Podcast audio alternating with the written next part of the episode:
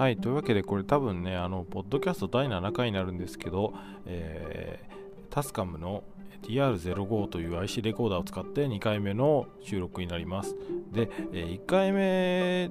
あの前回、まあ、第6回の、えー、配信で、えー、1回目初めて使ったんですよ、この IC レコーダーを。で、えー、それまでは iPhone のイヤホンの内蔵マイクで使っていたんで、ちょっと違うなと思ったところがあったんですけど、え、iPhone の内蔵マイク使った時は結構顔にピタッとついてるんで、あんまりあの離れたり、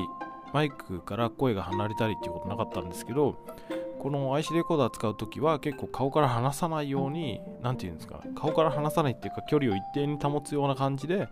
た方がいいっていうことですね。で、あと、あの、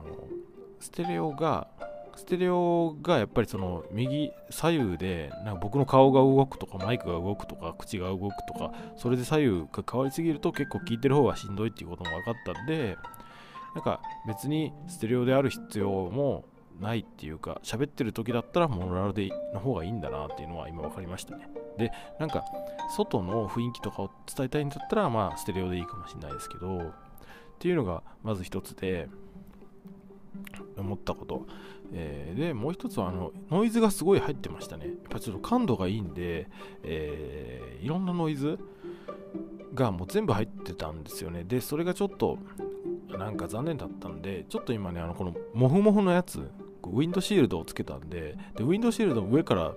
ィンドシールドの上に顔を置いて